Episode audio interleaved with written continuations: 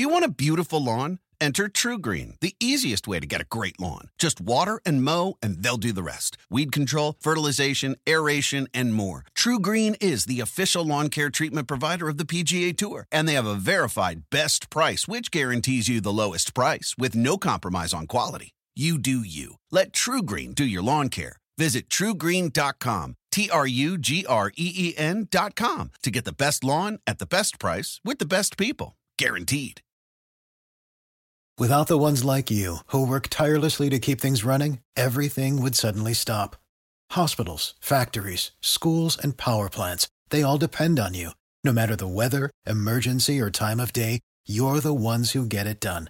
At Grainger, we're here for you with professional grade industrial supplies. Count on real time product availability and fast delivery. Call clickgrainger.com or just stop by.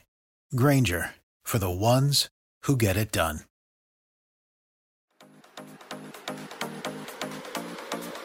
This is Center Court with Hall of Fame basketball player Ralph Sampson. Center Court is presented by the Winner's Circle Network in conjunction with the Sampson Family Foundation, striving to uplift, empower, and educate the communities we live in.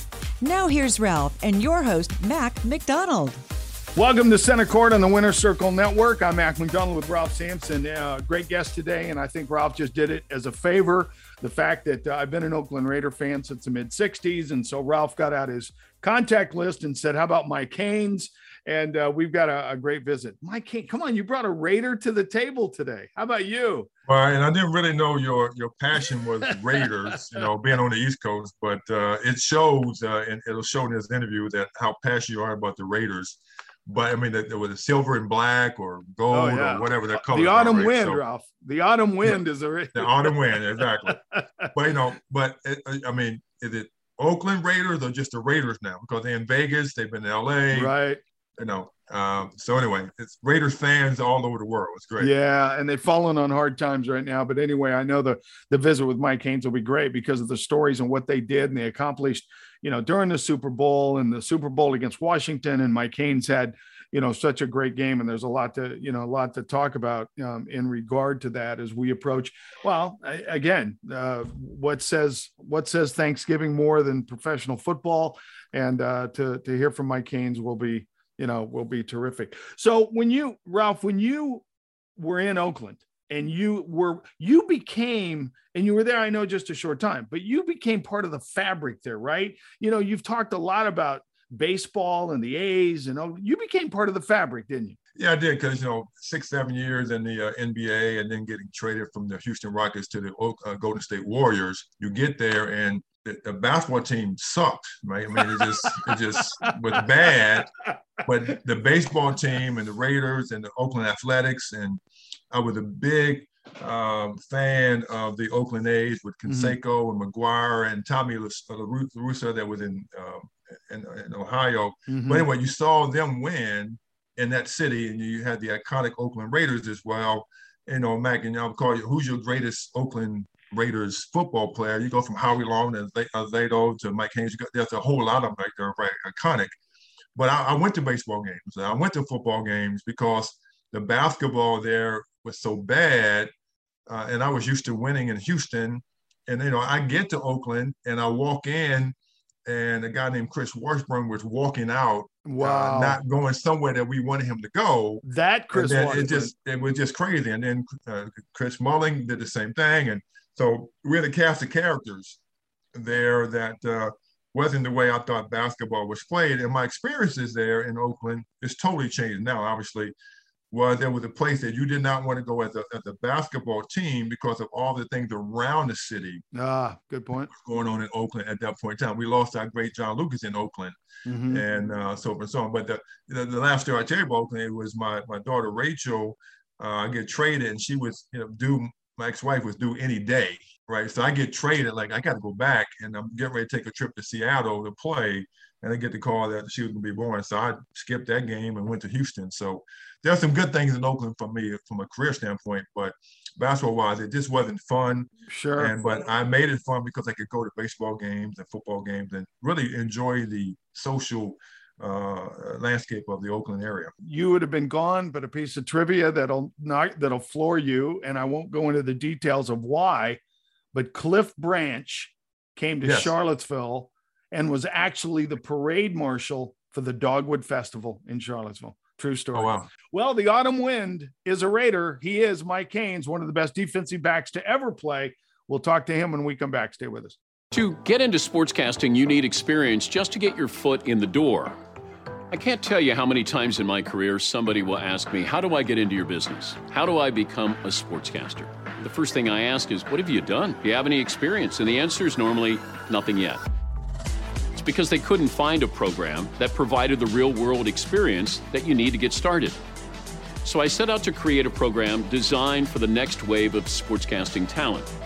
And my partner was an obvious one Full Sail University great track record in entertainment and media, great alumni group, and the ability to evolve as the industry changes. We're offering a bachelor's degree that combines the professional expertise that my fellow sportscasters and I have built our careers on with the technologies shaping the world of sports. To succeed in this business, you have to be ready for what's next. But the core of great sportscasting, I don't think will ever change. And this program brings it all together.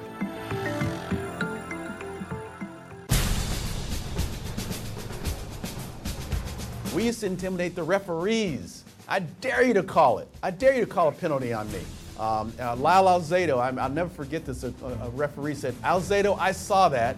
You know, he, he, hit a guy, you know, punched a guy. Lyle Alzado, I saw that. I see that again. I'm throwing you out of here. And he said, You don't have the to throw me out of here. And he didn't get thrown out. The Winner's Circle Network and the Sampson Family Foundation present Center Court with Ralph Sampson uplift, empower, educate. This is Center Court on the Winner's Circle Network, and today a very special guest. He was selected in the first round in the 76 NFL draft by the New England Patriots. He had a great rookie year, and then he was picked up by the Raiders in 1982. He was a Super Bowl champion. He is a Hall of Famer. He is the one, the only Mike Haynes. And with that, Ralph, I will let you do the honors. Well, Mac, you know, once a Raider, always a Raider. I mean, it's always. one of the most, most, uh, you know, I got traded from Houston to Oakland and understanding the Raider Nation when you don't really understand it unless you live in Oakland and you understand that I don't care the Raiders in Vegas, I don't care if they, you know, a, a new city, but there's always Raider Nation from Oakland. It's, it's deep.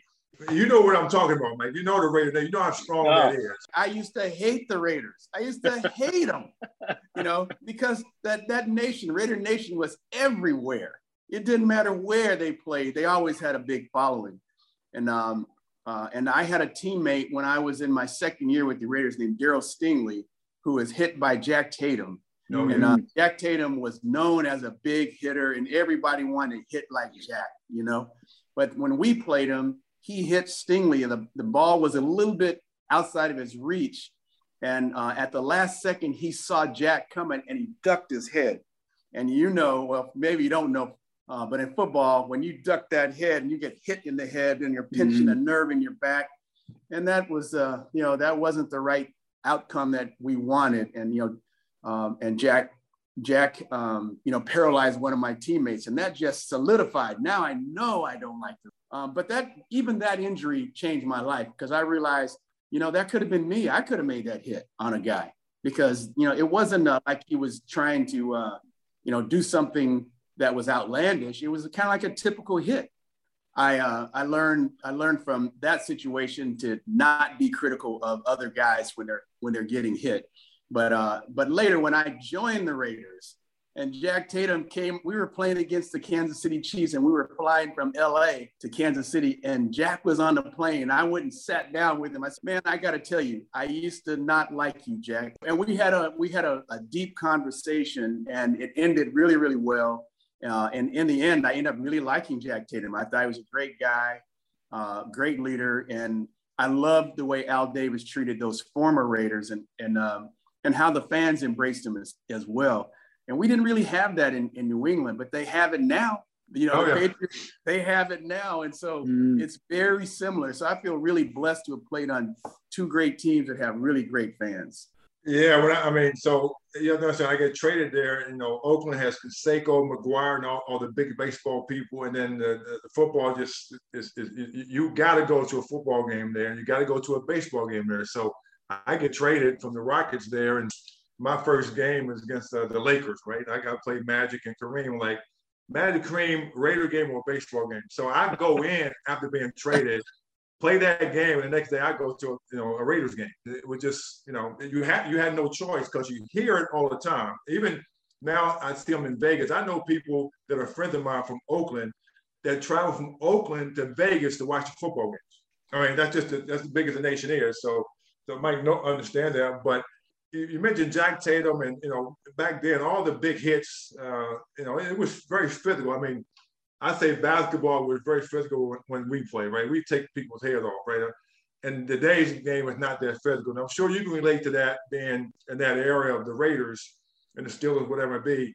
What do you think about today's football when it comes to, I mean, it's protecting the players, I get it more, but I don't think it's as mean and tough as it used to be. Well, no, and, and I'm glad it's not. You know, like as, as I've gotten older and uh, I get a chance to run into guys who played before me who are older, and I see, you know, like they they played like when the helmets weren't that yeah. good, uh, when you could get knocked out in a game, go out for five minutes and come right back in and finish the game. Um, and you see what happened to those guys later. I mean, they have all kind of uh, you know cognitive issues, right? Uh, and, if we can avoid those simply by changing the way we hit, um, then we should change it because, uh, like I said earlier, I didn't really think I was going to live a lot longer than 60. Uh, but now I have a goal of living to be 125. And and if I'm going to make it, and if other guys are going to make it, then we're going to have to change the way we hit.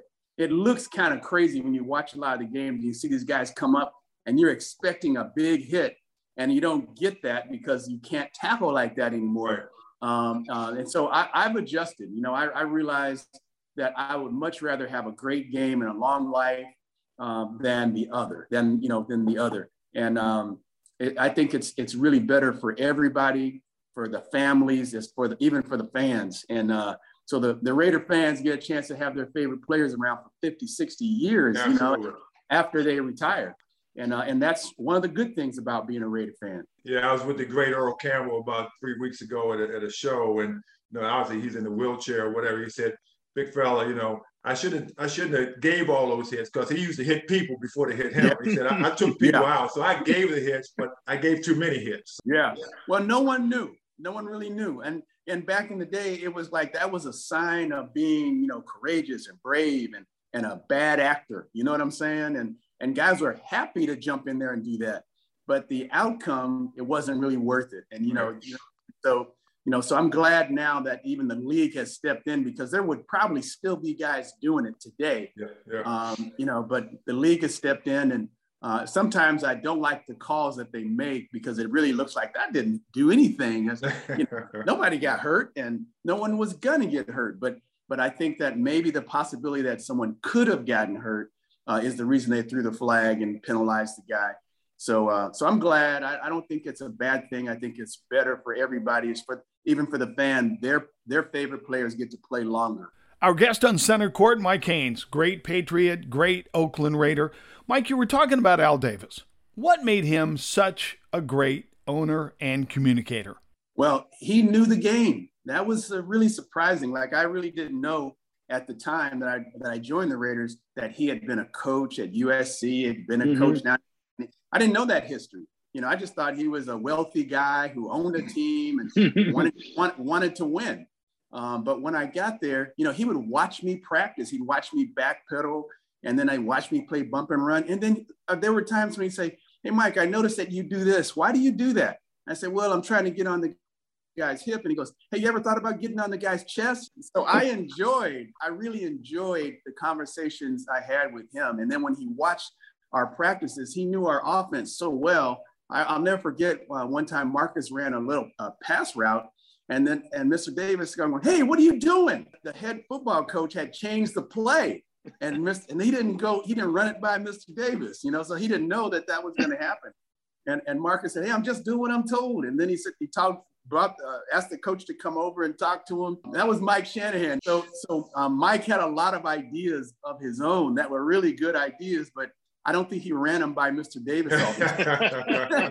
but I love that guy. I really loved him, and uh, and uh, he cared about the players in a way that was kind of unique, I think. And uh, you know, after our games, we used to have a big celebration where all the players used to go to a place and eat. They could bring their families. That was unique. When I was on the Patriots, when the game was over, you just go your separate ways, unless right. you say, "I'll meet you at the restaurant or something."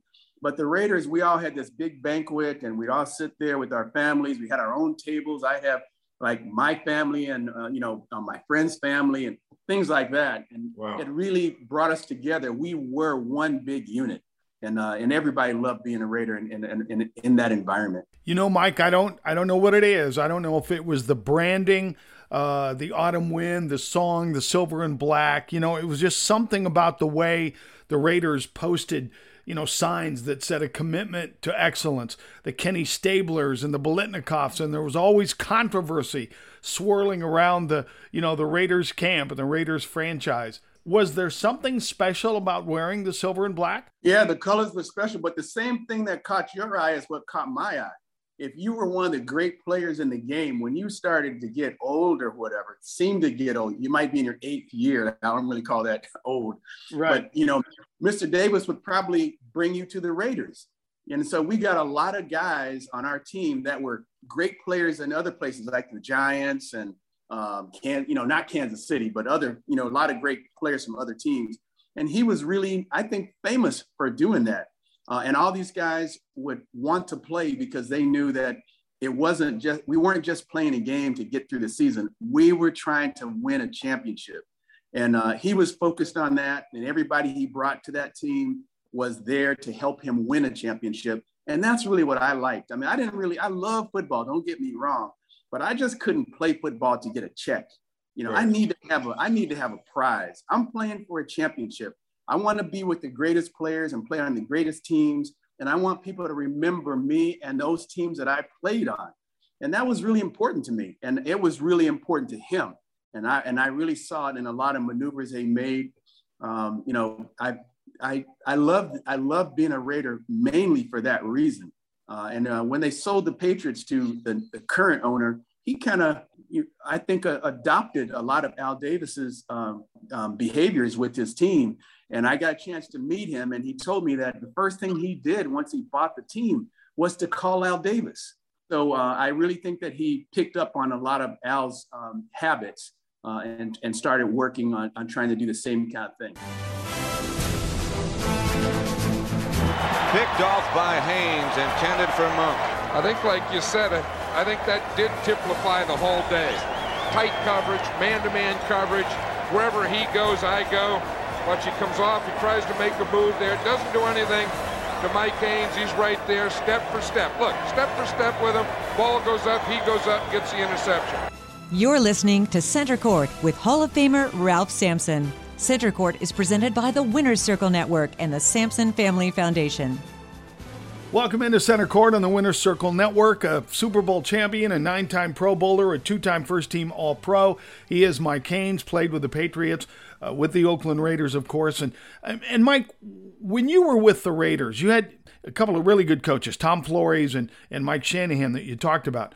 Was it something about the organization and Al Davis who brought in free agents that always seemed to perform, but also the coaching staffs that you had with Oakland? Absolutely, I, would say um, probably the, the the the best coach. I had a lot of good coaches in my lifetime, but I really enjoyed and I learned from each and every one of them. But Tom Flores was the one I, I think I learned the most from, um, at least as a pro. And it, it was a lot of it was because he was really great at taking away pressure. Like I have this philosophy that nobody succeeds under pressure. When they feel the pressure, they don't succeed. Uh, and everybody goes, man, that was a pressure situation. But you ask him, you ask Ralph, he goes, there was no pressure. I just jumped up and threw it down. You know, uh, you know what I mean? There was no pressure there because if he feels pressure, then it's different. Like, you know, it's not the same. And so Tom Flores was the best, I think, at, at doing that. And I think it's because he played as a quarterback and he probably was always had to deal with pressure. He was always mm-hmm. in what people would consider pressure situations. And I used to tell people the biggest game I ever played in was not the Super Bowl, it was that AFC championship game to get to the Super Bowl. And like for me, it's like I knew I did not want to feel any pressure. So when we had practice, the, our last practice, Coach Flores, you know, called us all up. And, and uh, he says, well, guys, we had a good week of practice. And, uh, you know, we got another big game tomorrow, but hey, we play in a lot of big games. It's, you know, I'll see you at the hotel at six. I'm going, that's it. that's it. The hotel at six. That's it. And then uh, later I realized, you know, that was really genius because if he would have gone through like we've played all year to get to this point, and you know, guys have played injured and he's been done this and done that to get to this, and he would have made that game the biggest game and such pressure on every single player. He didn't say that. He just like say, guys, whenever anybody plays the Raiders, it's a big game. Yep. Every time we suit up and go on the field, that's the biggest game that team might be having for the entire season, you know? And, um, and so I realized, wow, I learned a lesson there. You know, there is something you can do to remove the pressure, you know? Uh, and so Tom was really great at doing that. Uh, and the, the other thing he would do is he would discount a lot of negative things that might happen during the week which would cause maybe a team to blow up. Like um, I'm not going to mention names, but I just give you, but uh, I'll, I'll, give you a hint.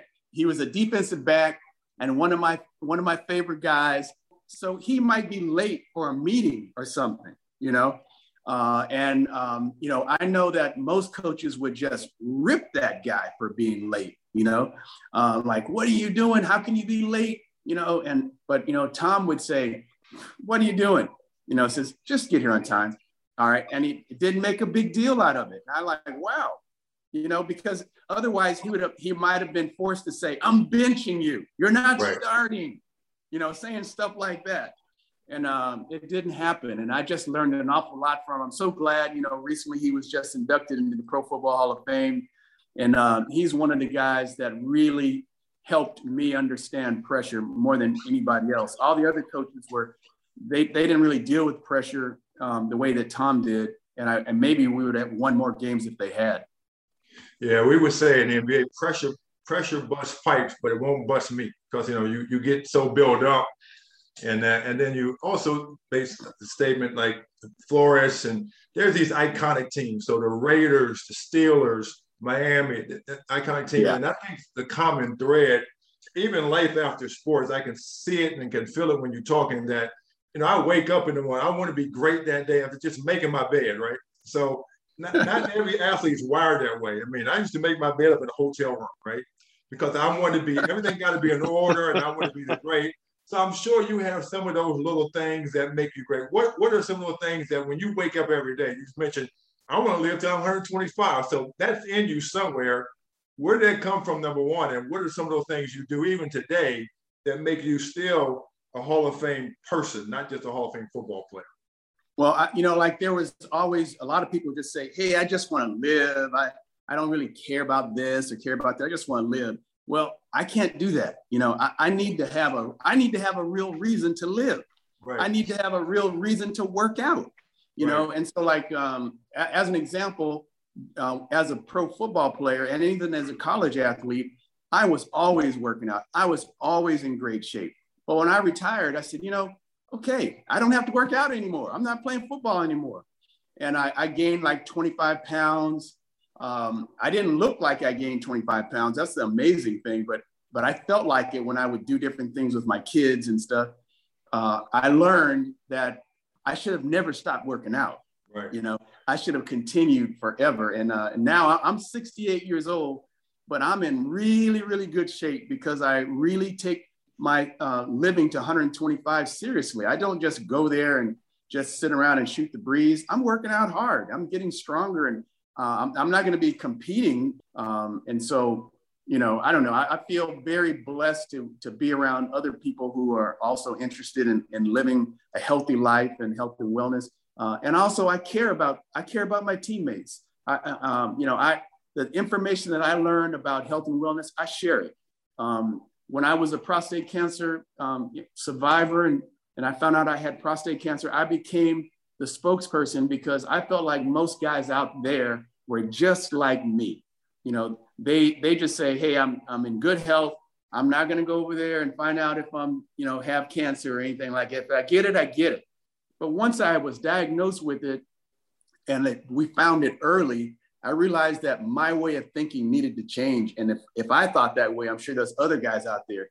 You do know, you do want to know if you have it in the early stages when it's easily treatable. You know, you don't want to wait until it's like nothing you can do. This is it, man. You know, you got a year. That's it. No, you want to know when it's easily treatable uh, and uh, and you can continue to live a long life. So I've already lived almost 14, 15 years past that. And I like I, I got another 50 to go. And I know we talked about it on our November thing, whatever, but uh, and I know Mac is a, a, a, prostate survivor as well. But symptoms that I mean, Mac said he felt not didn't feel well. Some of yours were. I mean, my dad's went through prostate stuff as well. Had to see the chemo stuff now, so I understand his health and wellness as well. But for people listening, you know, what is it that you feel? What made you go get checked?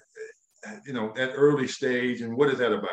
Well, there were there were really a lot of symptoms that I had. I didn't know that I was having them. So when people would ask me, "Did you have any symptoms?" I'd, I'd say no. And then after I became the spokesperson, and I would talk to other guys that had the disease, I I realized, wow, I guess I did have some of the symptoms.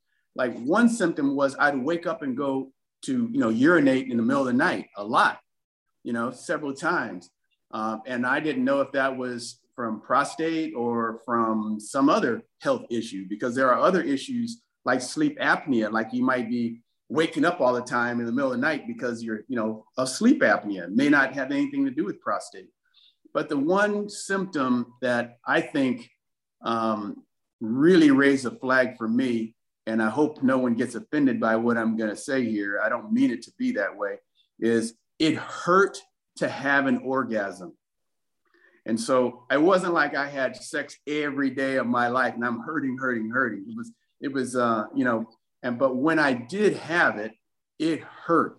It hurt really bad, and um, I just felt like, well, maybe it's because it's been a while, you know, you know, right. uh, and uh, uh, and so I didn't I didn't like rush to the doctor when I had that situation. So when I later was um, talking to a doctor, he says, yeah, that was a symptom, you know, and oh, I, I had no idea. Um, and um, so that was a big one for me. And, and I, because it happened to me, I felt like a lot of guys might do that and have the same kind of a problem. So I started, when I was getting interviewed, I started talking about that and started telling people if, you know, that that could be a, a symptom of prostate cancer and you should go get that checked out. And I can't tell you how many guys have told me that they had the same symptom. Um, the, the one where you wake up in the middle of the night is pretty, pretty hard to, to tell because it could be something else. But um, but you you know the best thing is to know your family history. Yeah, yeah. If, mm-hmm. if, you know it runs in your family, then you're looking out for it. And I I didn't know it ran in my family. I knew my grandfather died of some kind of cancer, but I didn't know what it was. And when um, the doctor who um, who had done my PSA test and everything, when he shared his from his findings with me, I, I didn't, I realized I didn't know anything about prostate cancer. I didn't know anything about a lot of health issues as, as I learned afterwards. Uh, and I, I wish that our educational system, um, you know, would help us with those kinds of things so that we could know about our family history. You know, there's nothing, there's nothing that I learned in school that made me think about my health in, uh, in that way. Oakland's 1983 season culminated in Super Bowl 18. In that game, Haynes was instrumental in shutting down a Redskins team that at that time was the highest scoring team in NFL history. This guy wasted no motion, nothing. Probably the most efficient player mechanically that I've ever watched.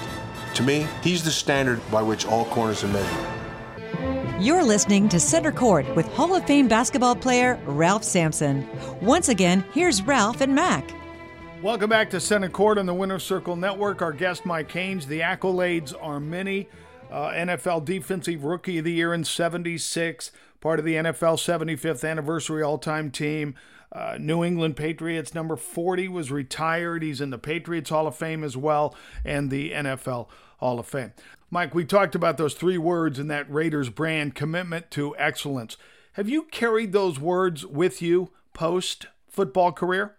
Well, I I think I always had it, but I didn't have a a way a, a you know a way to frame it. You know, when I started college, I I started realizing that your mindset was really important, and I started taking like psychology classes, and I started reading books on you know how to you know how to deal with your mindset and how to set goals.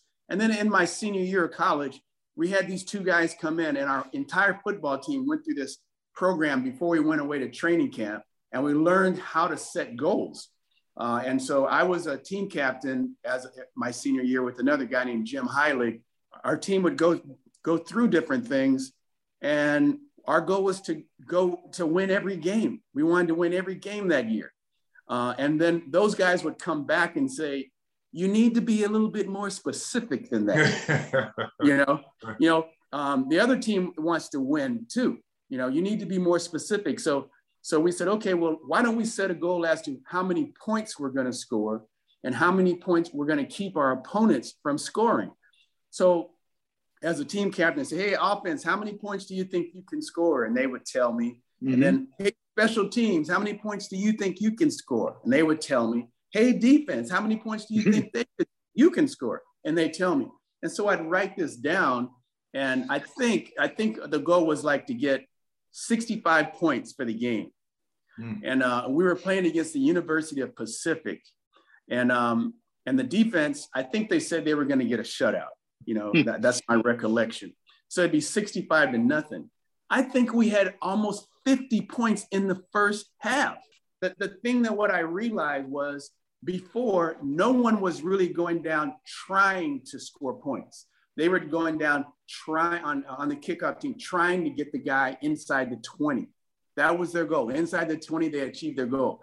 Now, with the goal of scoring, the first guy would hit the guy, the next guy would be pulling on his arms and trying to pull his arms apart so the ball would come out. It just changed everything.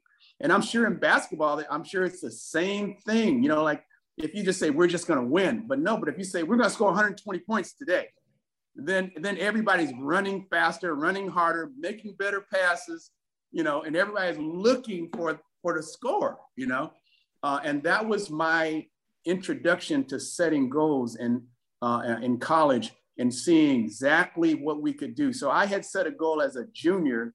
I wanted to get 12 interceptions, and I got 11. Um, and in the last game against the University of Hawaii, I dropped two interceptions that probably would have been touchdowns because you know there was the guy ran a quick out and I jumped it and would have been a score, that kind of a thing. But I think because I felt pressure, I didn't succeed. I wasn't able to catch that ball. I just like I, you know, and I have great hands, but I had put too much pressure on myself. And then the next year, as a senior, I, I set a goal to get 15, and I only got three. And so what I realized was my, you know, my goal, I have to be kind of uh, able to control that goal for the most part. I can't set a goal to get 15 interceptions if they don't even throw on my side 15 right. times, you know? So that's not a, a good goal. So I changed my goal to be the best I could be. And I had a bunch of little goals that I would have to achieve on every single play. Um, and, um, and, and I was able to do that. And I only ended up with with three interceptions, but but I achieved my goal and I realized that I, I, needed to stop setting goals with regards to things I couldn't do. Right. Well, I, I but, but I, as an athlete, I take take later. So you said in your senior you only had three interceptions, but you also said that the teams wouldn't throw the ball your way. Right. So, so they were a little bit scared of you to throw the ball over there in the first place. So I think you achieved that goal in a different way, right? So I would look yeah. at it that way because they scared me. It's like in college basketball, or they would have to play three people on me to stop me, period, from that standpoint, right? Because I'm going to try to yeah. get then, but then I learned how to dribble the ball the court because I wasn't getting the ball, right? So yeah. My coaches didn't like that, whatever, but it was great. And they, even in the NBA, you know, we get the ball, they play, whatever, they put a hard guy that can foul you, whatever. So I'm going to run down the court. But then they didn't want a seven footer to dribble the ball because you can't dribble. And now all seven footers yeah. dribble. So anyway, I, I can feel that energy in you from that perspective because, you know, I'm sure the Raiders and life, whatever, but my question is today, you, you still had that motivation drive. So two questions. One, kids that maybe listen to this and, and, and watch this on this show, you said something about goal setting and mindset. What goals and mindset would you give a young kid looking that wants to be like you, that may play football, but also in life that you look back, your, your kids, what have goals have you given them to make them the kids they are today? Well, I, I, I encourage kids to be the best they can be and to have an attitude of continually improving. And so, um, as like I like I said earlier when we first started, when I joined the Raiders, I learned a lot from Lester. That was in my eighth year. I was not only did I learn, I was still trying to learn. I was still looking to learn. I wanted to learn. And so, um, as a defensive back, everybody always, you know, considers that the guy who I'm focused on is that wide receiver and the quarterback. But I actually learned to look at the line as well for little keys. I looked, I also learned that on certain places, and the ball is on certain places in the field, they run different plays, and there is a reason for running those different mm-hmm. plays. uh, and so I kept learning. I mean, I, like uh, I was a little coach, and like I would imagine someone like, say, a Tom Brady, he is a coach now. He's played so long with this continual improvement type of an attitude. He's like a coach on the field now. There's there's still things that he can learn, just like there were still things that I learned even in my last year. I, I wanted Mr. Davis to let me play safety a little bit instead of corner because I thought I could help the team, even though I was in you know in my mid 30s, that um, playing the free safety because that guy's like the quarterback of the one of the quarterbacks of the defense. I could help everybody but Mr. Davis didn't didn't go for it. that is that's so good. And, and and Ralph, one of the things I wanted to bring up was the fact that for a number of years now I have studied Nick Saban and Bill Belichick and the process, you know, the journey, the process, the simple goals each day, one drill at a time, one pass at a time, one play at a time, it has affected sports and athletes. They always talk about my process and how I'm handling the process. In my mind, in listening to Mr. Haynes, is the fact that he invented the process long before Bill Belichick and Nick Saban. Well, it, it, it doesn't matter when it happens, but when it happens, you've got it and you got it for life. And uh, you know, you can see how how it's influenced them. So I've actually had a chance to coach. I have, I have six kids and I got a chance to coach my kids, and and I've coached sports that I didn't know anything about. What's crazy, like like say soccer, I didn't know anything about soccer, but because I'm such a high goal setter, I started talking to people who I knew did know something about soccer. I went over to a guy's house, and he explained things, and I said, you know what, that's a little bit of what we do in in football. Um, and so you know, and so there were a lot of different concepts that I could easily transfer to work in other areas. And I use those in other sports. And so uh, even though I didn't, I never played youth football, um, I was able to coach successfully and had a lot of good players. Uh, and I, I, you know, I don't know. I mean, it, it's, it's just really kind of fun when you have a lot of knowledge about something and the real challenge is, is how do you take that mo- knowledge from your head and transfer it into somebody else's head? It's, not always easy. Right. And, but for me, that's a lot of fun to try and work on stuff like that. Now, now, was it hard to teach your kids? You know, because I, I got to be dad and I got to be coach. I mean, my younger son was left-handed. I tried to shoot, teach him how to shoot, and Dad, I'm going to do it this way. I'm going to do it this way. So I found another guy that could shoot left-handed. In 30 minutes, he was telling the same thing I was telling, but in a different way you know, fortunately, I have all these guys that I can contact, like James Lofton, you know, um, other guys, Will Tate, who lives here in San Diego, a whole bunch of guys that I could contact. They could talk to my son. Uh, he can talk about right. the, the, breaking down, you know, at the end of the route and getting your head around and stuff like that. You know, and it kind of co-signed the things that I was trying to teach him. And Mike, I'm sure somewhere along the line you've been coaching Fortnite and uh, and Call of Duty really special stuff. And we just can't thank you enough. Ralph and I are, you know, true Raider fans. Me more than Ralph. I get it. You know, you, you battled a prostate cancer and, and now you're doing well and you're coaching and giving back. You've really been an inspiration to the NFL and to the community. thanks for having me on. And, and uh, my last thing I want to say about prostate cancer for folks is know your know your family history. If it runs in your family, you need to you know talk to your doctor and let him know so that you can start looking for it because if you catch it in the early stages, it's easily treatable. National Football League Hall of Famer and one of the best to ever do it at the defensive back position, Mike Haynes, the Patriots, and of course, the Oakland Raiders. Mike, thank you so much for visiting with us today on Center Court. All right, guys. Thank you Appreciate for having it. me. Okay. Thanks so much. A busy couple of months ahead for one Ralph Sampson. We return right after this. Hi, this is Mac McDonald, host of Center Court. I've known Ralph Sampson for over 40 years. I watched him grow as a basketball player, achieving greatness at the University of Virginia and at the professional level. I always admired his work ethic and the things he did to be the best. Since he founded the Sampson Family Foundation, so many people, young and old, have benefited from Ralph's efforts. The mission for the foundation is simple striving to uplift, empower, and educate the communities we live in. The foundation promotes charitable and community input, educational development, health and fitness, and scholarship opportunities. The Sampson Family Foundation's initiatives focus on patients with cancer, educational scholarship programs, and give students guidance in science, technology, engineering, and mathematics. If you'd like to learn more, call 540 615 5097. The website is sampsonfamilyfoundation.org. Uplift, empower, educate. It takes teamwork to make the dream work. Welcome back, Winner Circle Network and Center Court. And uh, but again, a thank you to you. Loved the visit with Mike Haynes. Loved his intensity. I loved, uh, you know, he was just one of those guys, Ralph. He was a winner. You know, he knew how to win. He knew how to compete. Mike, I mean, the whole story and his experience from prostate issues to just playing the game. Mhm. You know, when we did this interview and, and, and, and spoke with him, it just run chills and up my spine because there's some similarities there as an athlete where, you know, he, he gained 25 pounds after playing and, you know, got whatever, then got you know, back on his uh, game and lost the weight, got in great shape. Now he wants to live to 120 years old. Yeah. So, I mean, just that whole whole thing for me was very, very real.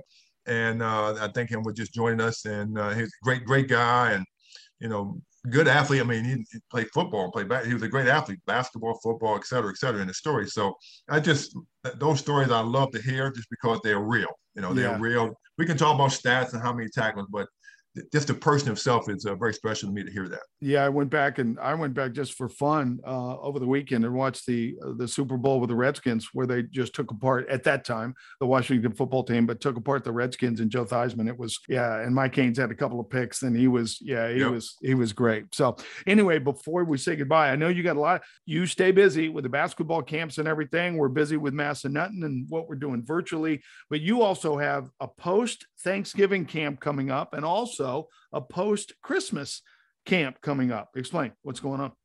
Yeah, so you know, Massanutten's been a great relationship, and you got out there. Hopefully, get them on board here in a lot of different ways. But uh, we had a great summer with them. We're doing our virtual camps uh, earlier this year, and then we did our eight weeks of camps in their facility there, which was amazing.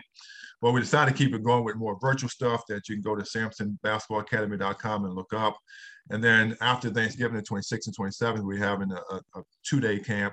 And then the Christmas camps and New Year camps, the 27th, 28th, 29th, and 30th. So just continue the the, the excitement there with uh, Massanutten, and just continue to work with kids about basketball and life. So that's what we do, and it's fun, and I enjoy it.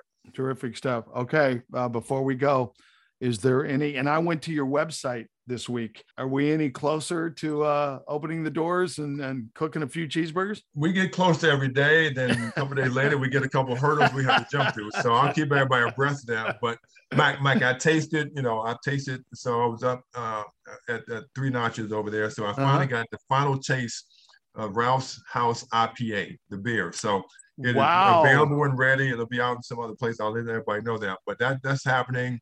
And then we're doing a coffee with uh, Shenandoah Joe's over in Charlottesville. We're doing a coffee called Ralph's House Coffee. So a lot of things are moving and grooving. It keeps me a little bit busy, but but uh, I'm excited about you know what we're doing there. Ah, that's great stuff. All right, next week, Thanksgiving week, we will talk to that. Also, John Crotty, point guard, will join us from the University of Virginia, now commentator with the Miami Heat. So we have a lot on our plate. Ralph, have a good week. We'll talk soon. Thanks, Mac. You've been listening to Center Court with Hall of Fame basketball player Ralph Sampson. Our podcast is available on the Bleav Network at BLEAV.com. Center Court is presented by the Winner Circle Network and the Sampson Family Foundation. For more information, log on to SampsonFamilyFoundation.org. Uplift, empower, educate. Teamwork makes the dream work.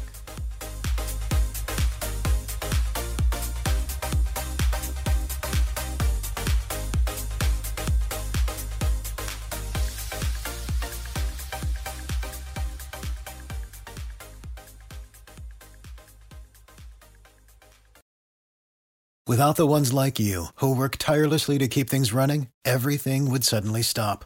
Hospitals, factories, schools, and power plants, they all depend on you. No matter the weather, emergency, or time of day, you're the ones who get it done. At Grainger, we're here for you with professional grade industrial supplies. Count on real time product availability and fast delivery. Call clickgrainger.com or just stop by. Grainger for the ones who get it done.